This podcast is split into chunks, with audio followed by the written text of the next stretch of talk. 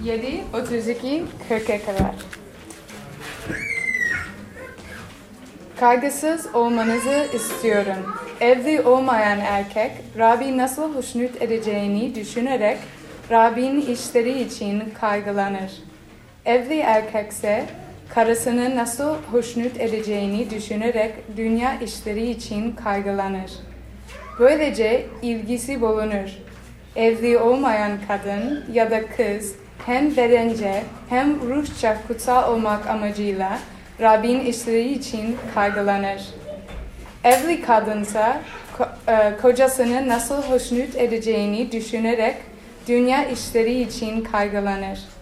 Bunu sizin iyiliğiniz için söylüyorum. Özgürlüğünüzü kısıtlamak için değil, ilginizi dağıtmadan Rab'be adanmış olarak ona yarışır biçimde yaşamanızı istiyorum. Bir kimse nişanlı olduğunu, kısa yakışıksız davrandığını düşünüyorsa, aşırı tutkuları varsa ve evlenmesi gerekiyorsa, istediğini yapsın. Günah işlemiş olmaz. Evlensinler. Ama zorunluluk altında bulunmayan, yüreği kararlı, istediğini yapabilecek durumdaki kişi nişans, nişanlısıyla evlenmemeye yüreğinde karar vermişse iyi eder. Kısacası nişanlısıyla evlenen iyi eder. Evlenmeyense daha iyi eder. Kadın kocası yaşadıkça kocasına bağlıdır. Kocası ölürse dilediği kimseyle evlenmekte özgürdür. Yeter ki o kişi Rab'be ait biri olsun. Ama dul kadın olduğu gibi kalırsa daha mutlu olur. Ben böyle düşünüyorum ve sanırım bende de Tanrı'nın ruhu vardır.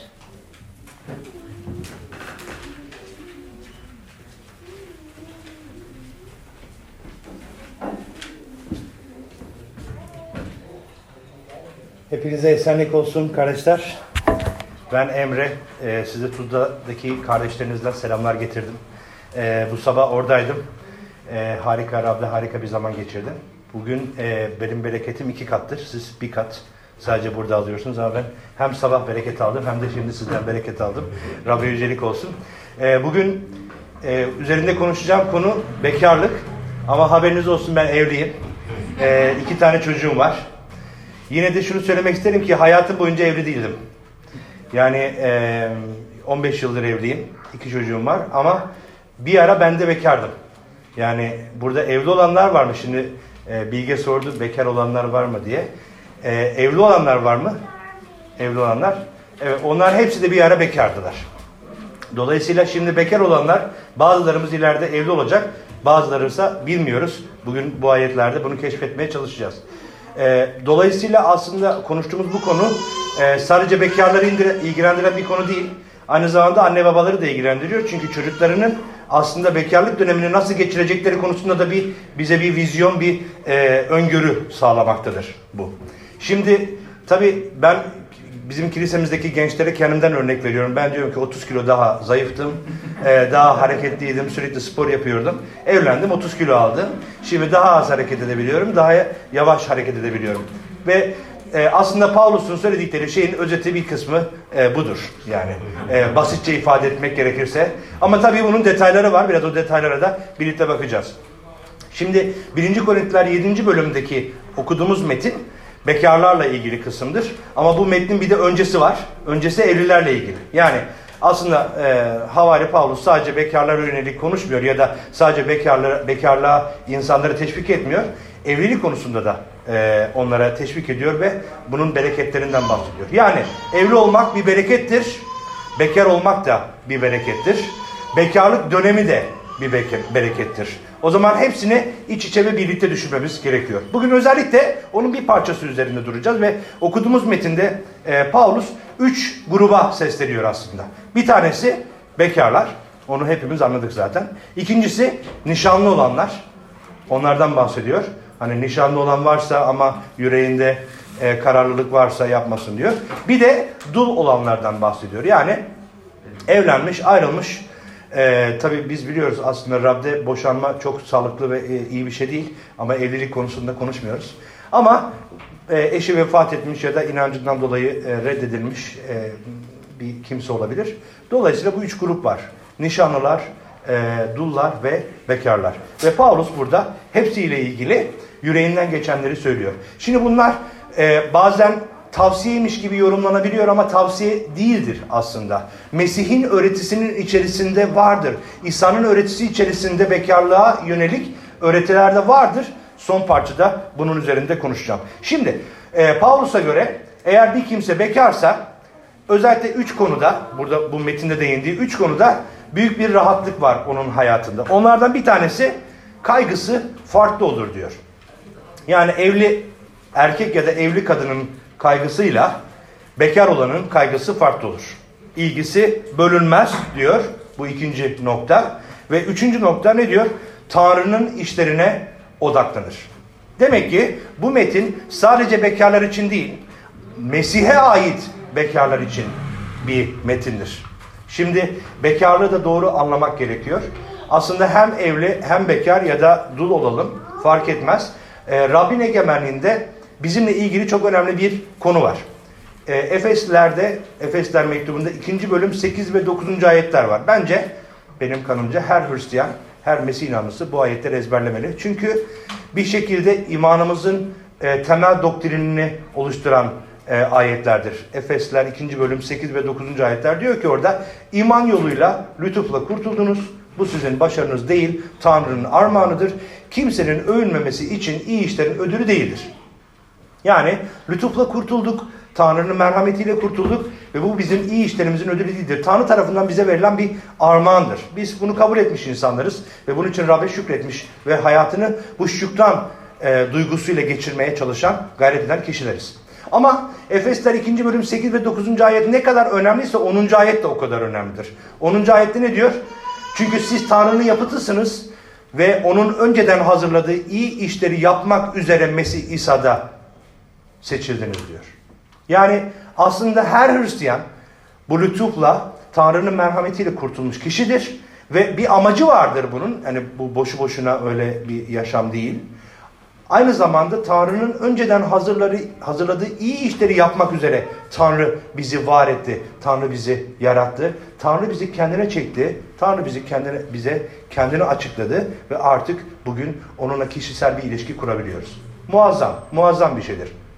Bu ayetlerde işte bu adanmış yüreğe sahip kişilerden bahsediyor. Çünkü Paulus'a göre eğer sen Hristiyansan konumun, pozisyonun, eğitim durumun, maddi imkanların ya da imkansızlığın, e, şartların e, ya da çevrende bulunan şartlar, olaylar ne olursa olsun her durumda, her şartta Mesih'in senin için önceden hazırladığı iyi işleri yapmak üzere hareket etme kabiliyetine sahip olman gerekiyor. Bu arzuya sahip olman gerekiyor. Ama bizim ülkemiz biraz zor bu konuda diyeceksiniz. Niye?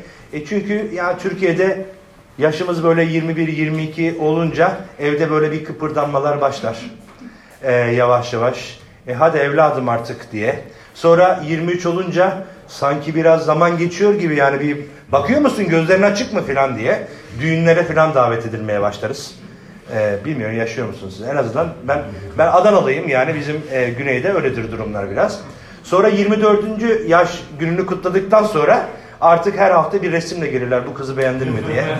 Ee, yani, falan varmış, falanın çocuğu varmış, oğlu varmış, kızı varmış diye.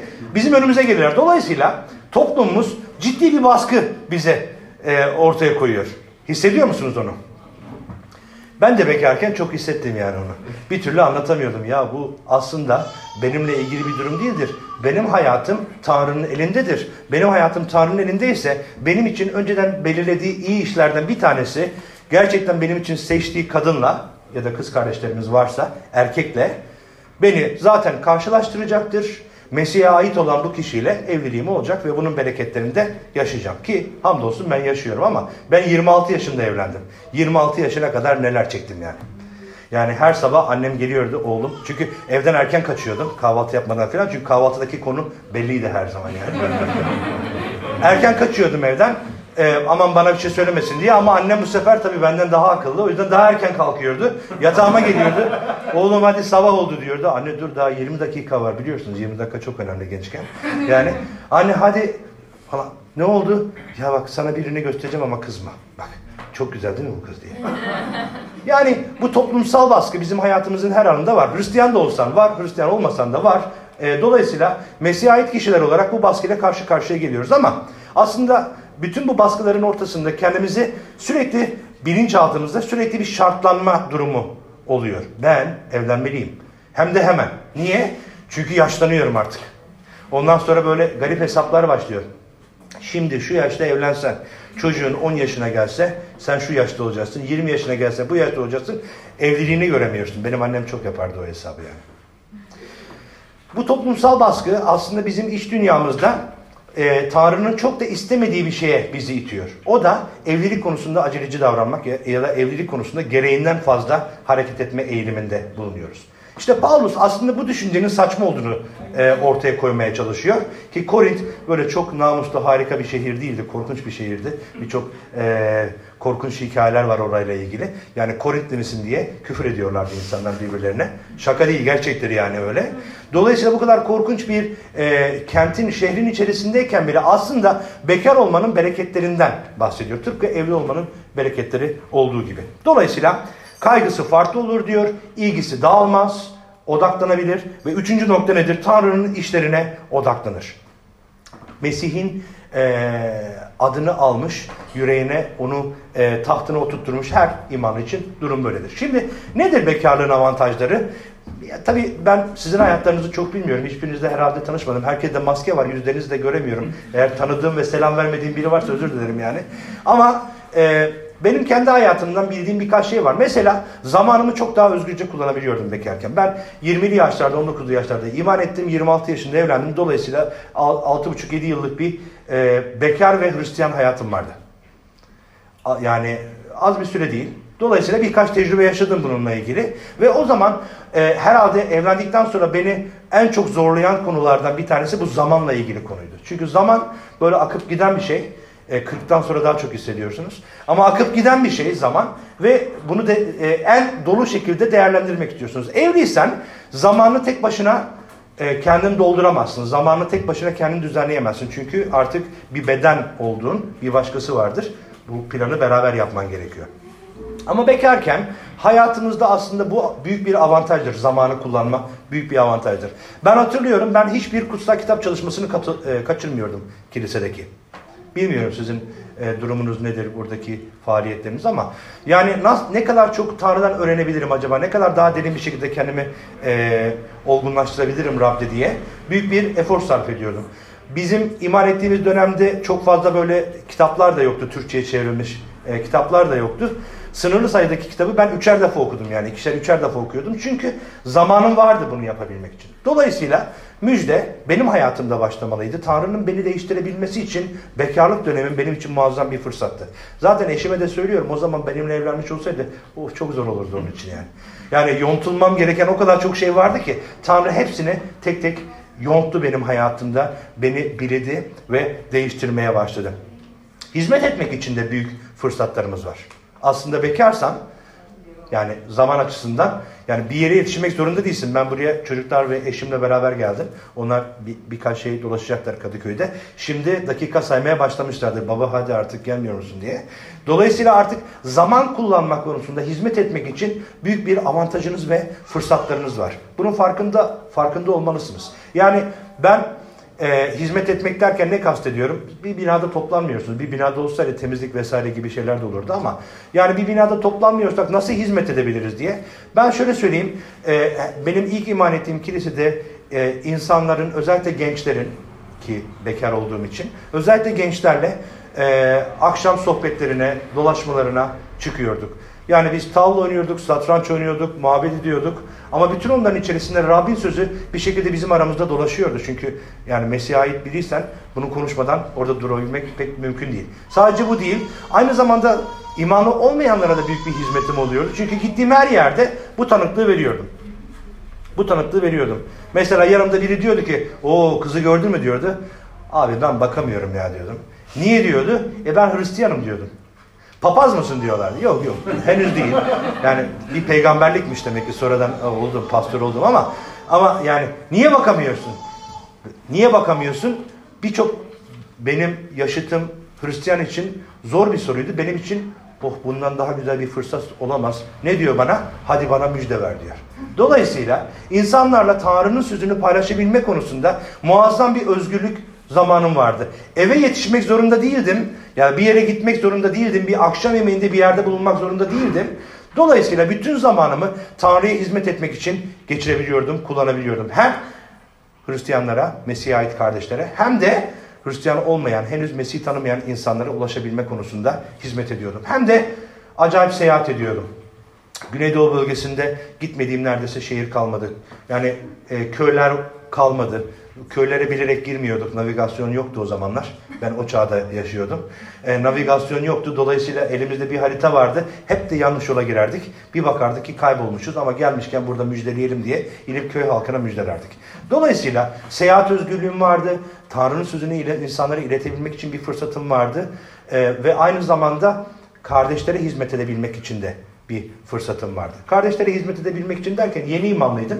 Hani böyle e, çok derin bir e, teolojik bir bilgiye sahip değildim ama ne biliyorsam bende olan ne varsa biz hepimiz aslında birbirimize bunları paylaşmaya çalıştık. Geçenlerde bir kitap okuyordum, çok güzel bir kitap. O diyor ki her Hristiyan bir teologtur aslında. Dolayısıyla kendi e, o bakış açılarımızı konuşup yapıyorduk. Birbirimizi bereketliyorduk bu konuda. E, ve e, aynı zamanda da e, sadece bizim hayatımızda değil, yani elçilerin hayatında da benzer bir durum söz konusu. Paulus bu mektubu yazdı. Paulus bazılarına göre duldu, bazılarına göre bekardı. Onu tartışmayacağız şimdi. Ama e, bekardı yani bir eşi yoktu. Başka bir yerde söylüyor zaten ben koluma takıp bir eşle dolaşmak istemez miydim diyor. Oradan anlıyoruz ki yani şu anda bir eşi yoktur e, hayatının da hayatının içerisinde. Dolayısıyla aslında o bekar olmanın bu avantajlarını da kullandı. Elçilerin işlerinde 15. bölümde 32 ve 35. ayetlerde onu okuyabiliyoruz. Biliyorsunuz Elçilerin işleri 15. bölümde e, şöyle bir durum vardı. İlk e, konsey oluşmuş. İşte sünnet konusu ciddi bir tartışma konusu kiliseler arasında. E, diğer uluslardan iman edenler sünnet olsunlar mı olmasınlar mı tartışmasının üzerine ilk konsey oluşuyor. Elçilerin işleri 15. bölümde bir karar veriliyor. Bu karar verilen bu karar tebliğ edilmesi üzerine dört kişi seçiyorlar. Ee, ve bu dört kişi gidiyor ve bu kararı tebliğ etmeye başlıyorlar. İşte Elçilerin İşleri 32-35. bölümde bu kararı tebliğ eden dört kişiden bahsediyor. Şöyle diyor ki kendileri peygamber olan Yahuda ve Silas o ikisi birçok konuşmalar yaparak kardeşleri yüreklendirip ruhça pekiştirdiler. Muazzam bir hizmet yapıyorlar. Kardeşleri bereketliyorlar, onları ruhça pekiştiriyorlar. Ee, bir süre orada kaldıktan sonra ne diyor? Diyor ki kendilerini göndermiş olanların yanına dönmek üzere kardeşler tarafından Esenlik'te yolcu edildiler. Yani ayrılmak zorundalardı o kentlerden, eve dönmek zorundalardı. Ama Paulus'la Barnaba Antakya'da kaldılar. Birçoklarıyla birlikte öğretip Rabbin sözünü müjdelediler. Yani aslında havarilerin hayatında da görebiliyoruz ki e, bu zaman kullanma e, bekarlığın avantajlarını e, onların hayatlarında da bereketli bir şekilde kullandıklarını görebiliyoruz. Ee, sizin hayatınızda bekarlık süreci nasıl geçiyor? Bilmiyorum yani. E, ne yazık ki internet var şimdi. Yani benim öyle bir avantajım yoktu. Biz süper online'la bağlanmaya çalışıyorduk ama 20 dakika sürüyordu. Dünyanın faturası geliyordu ondan sonra. O yüzden internete gerekmedikçe girmiyorduk. Ama şimdi herkesin elinde cep telefonları, sürekli internet var. Bir de özel televizyon kanalları var. Ee, bu Netflix gibi. Bir de çok popüler diziler var. Kim popüler yapıyor onları bilmiyorum ama popüler diziler var. Sonra insanlar o Netflix'te işte akşamdan akşama haftadan haftaya dizi beklemek yerine oturup bir günde bir sezonun tamamını izlemeyi falan seviyorlar. Bilmiyorum aranızda öyle kişiler var mı ama Paulus sizden bahsetmiyor. Ya da bunu yapıyorsanız aslında Paulus'un bahsettiği şeyi yapmıyorsunuz. Bekarlık sultanlıktır dedi e, açılış yapan kız kardeşim. Nerede? Mıdır. M- mıdır diye sordu. Şimdi sultanlığa bakış açısı önemlidir. Yani siz eğer gerçekten kralın e, prensi, prensesleri olduğunuzu düşünüyorsanız o zaman bir sorumluluğunuz var bununla ilgili. Yok eğer ben kendi kendimin efendisiyim diyorsanız ne yazık ki Mesih hala sizin hayatınızda yeteri kadar etkin olmamış buna izin vermemişsiniz ama bahsedilen şey bu değil. Zamanımızı Tanrı için kullanmaktan bahsediyoruz. Sadece bu değil maddi açıdan da aslında bir avantajdır bekar olmak.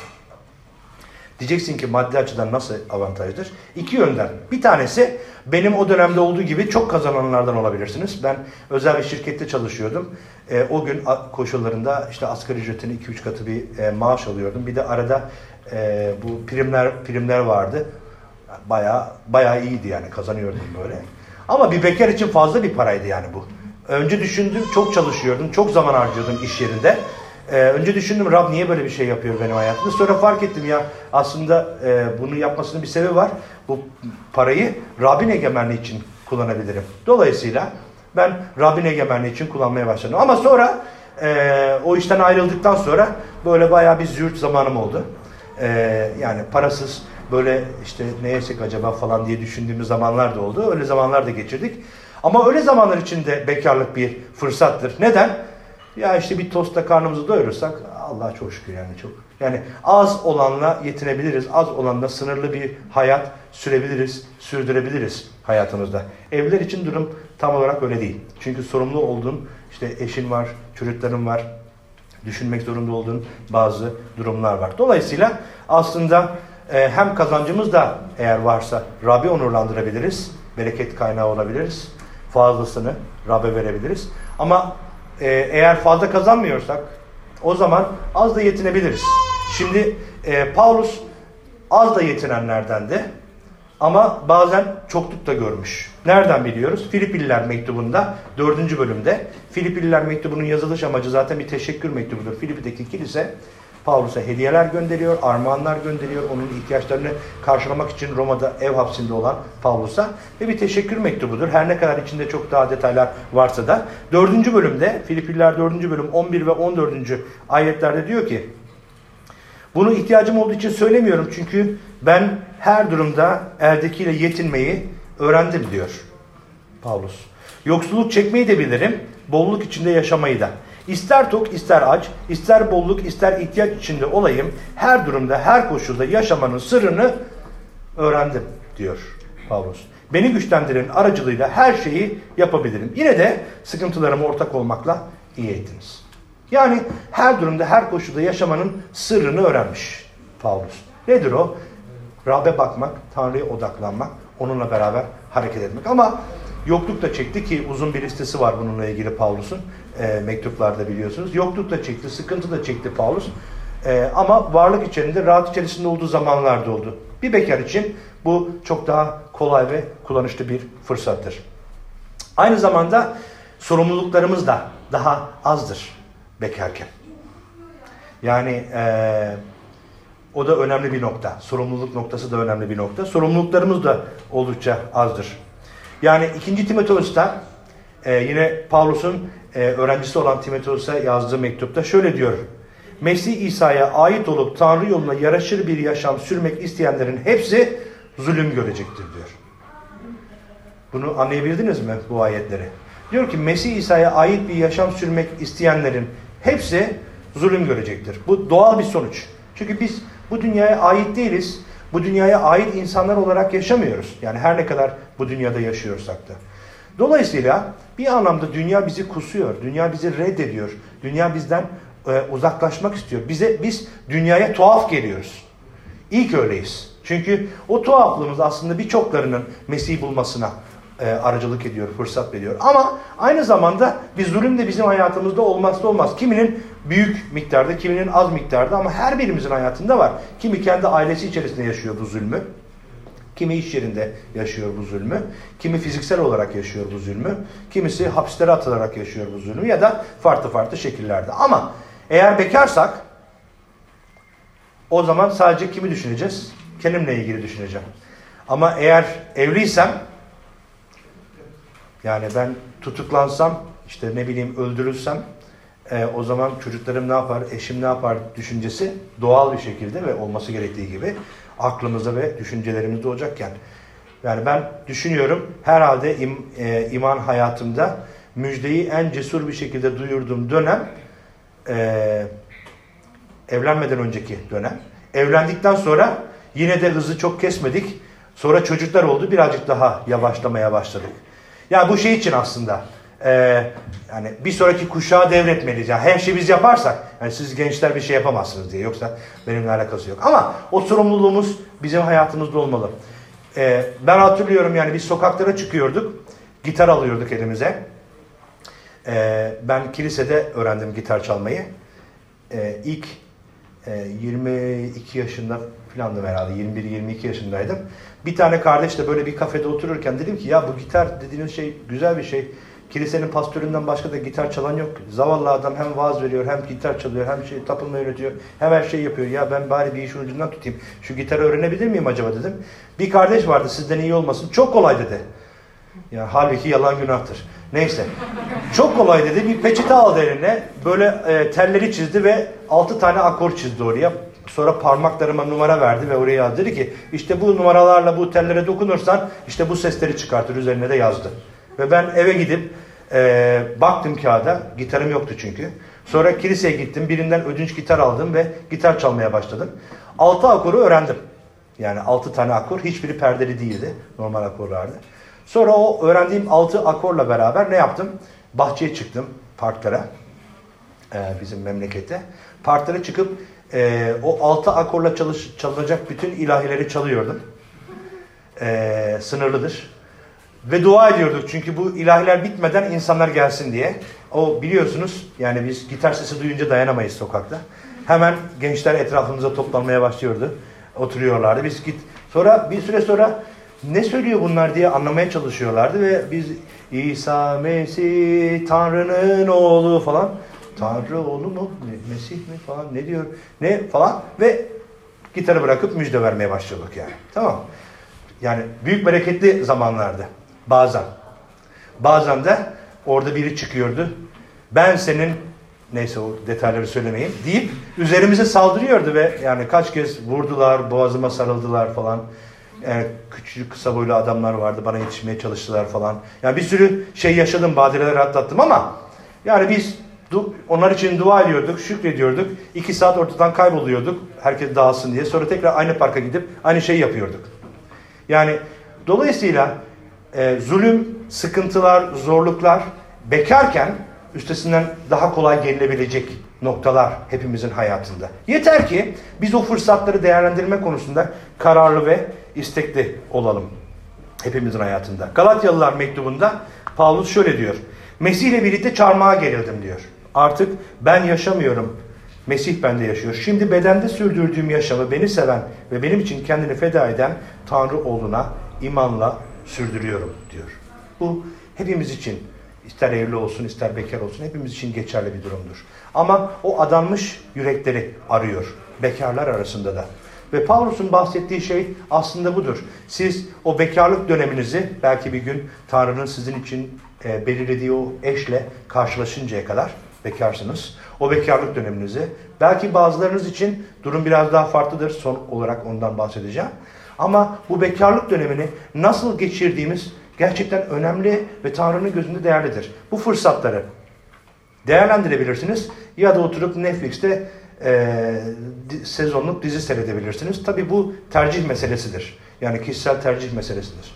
Ya günde 8 saatinizi Facebook'ta kim ne güncellemiş diye parmaklarınızı mahvedersiniz onun içerisinde. Ya da aynı telefonda kutsal kitap uygulamasından kutsal kitap okuyabilir ya da e, bir Hristiyan formdan e, özel e, daha detaylı bilgiler alabilirsiniz. Bunlar tercih meselesidir. Zamanımızı nasıl kullandığımız, sorumluluklarımızı nasıl yerine getirdiğimiz ve Tanrı'nın bu dönemde bize öğretmek istediklerini anlayabilmek için de büyük bir fırsata sahipsiniz.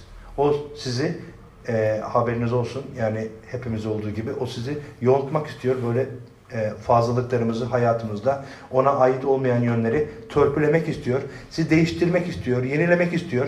Mesih'in benzerliğine dönüştürmek istiyor. Bekarlık dönemi buna fırsat vermek için harika bir dönemdir. Şimdi e, bakıyorum gözlere birçok kişi evlilik hakkında düşünüyor anladığım kadarıyla. Ama bazıları var ki aslında bunu tercih etmiyorlar. Bunu tercih etmiyorlar. Hem kutsal kitap içerisinde bunu görüyoruz. Bunu, bu bir tercih meselesi. Bunu tercih etmiyorlar. Yaşamlarını Rabbe vakfediyorlar. Ona armağan ediyorlar. ve bu şekilde hayatlarını sürdürüyorlar. Günümüzde de vardır bizim kilisemizde ya da birçok kilisede de kardeşler vardır ki hayatlarını Rab'be adamışlardır ve Rab'le beraber e, ilerlemektedirler onlar. Şimdi bunun için bir kriter var aslında. 1. Korintlerde okuduğumuz metinde 37. ayette diyor ki yüreği kararlı, e, istediğini yapabilecek durumdaki kişi. Yani kararlı bir yürek. Yani e, günaha sizi düş, sizin günaha düşmenize bir vesile oluyorsa bekarlık Paulus diyor ki yapmayın. Yani zaten hani Tanrı'nın istediği şey o bizim gerçek kutsallık seviyesinde onunla birlikte olabilmemiz. Ama eğer bunu denetleyebiliyorsan, kendi kendini denetleyebiliyorsan o zaman yapma ki az önce saydığımız bu noktalarda ve daha sayabileceğimiz bir nokta birçok noktada Tanrı'nın egemenliği için hizmet et.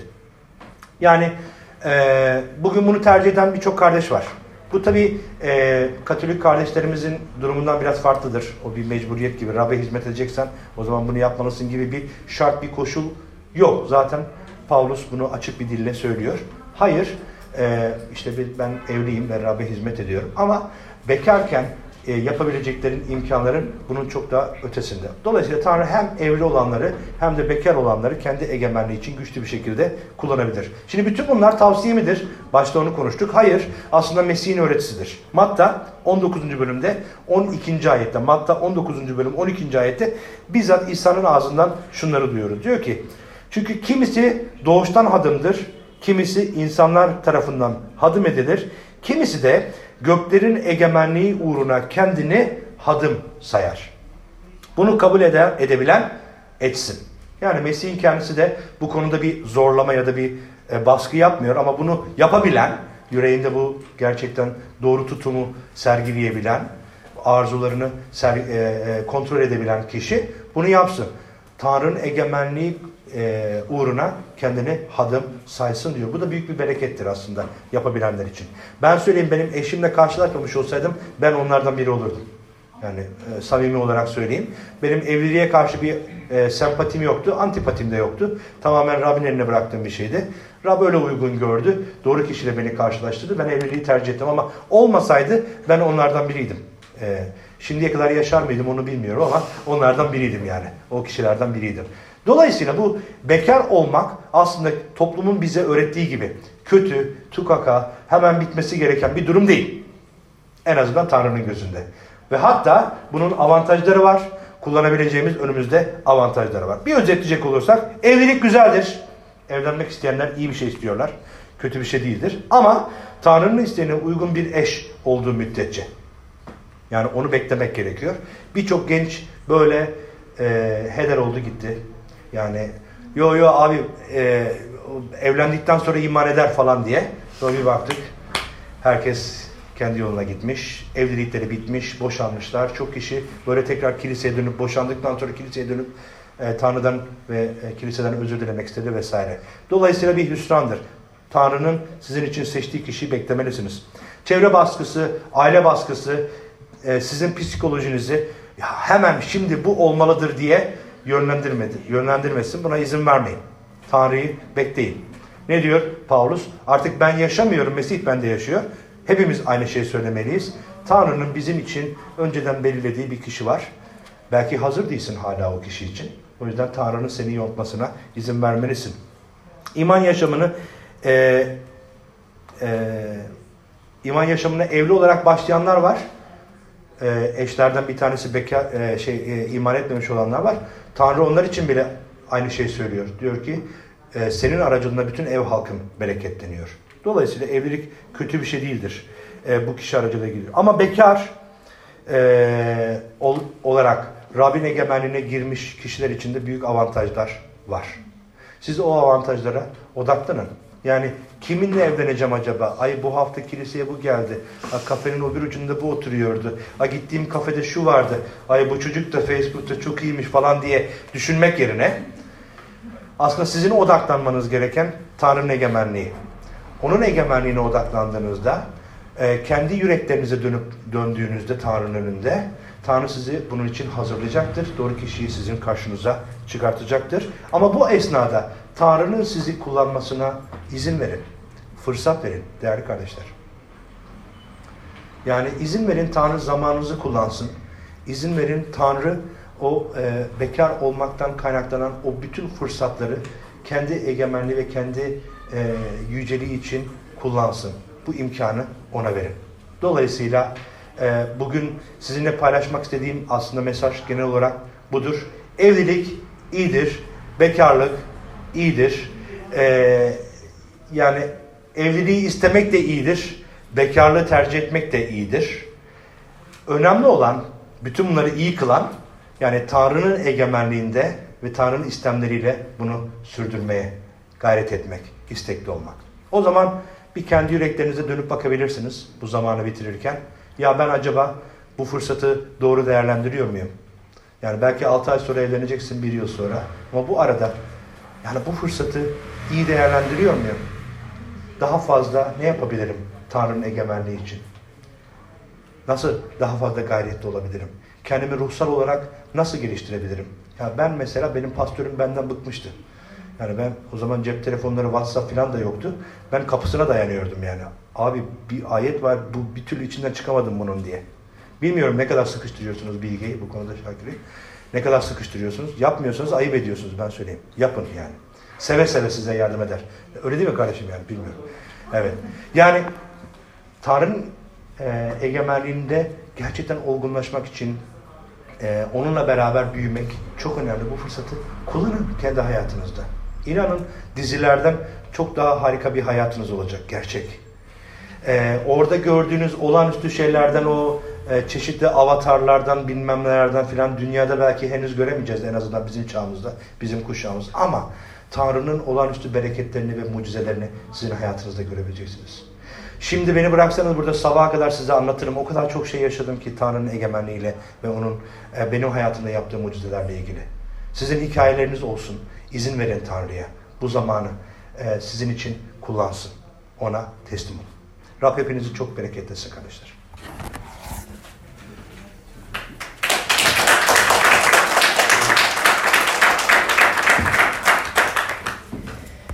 Çok teşekkürler Emre kardeş.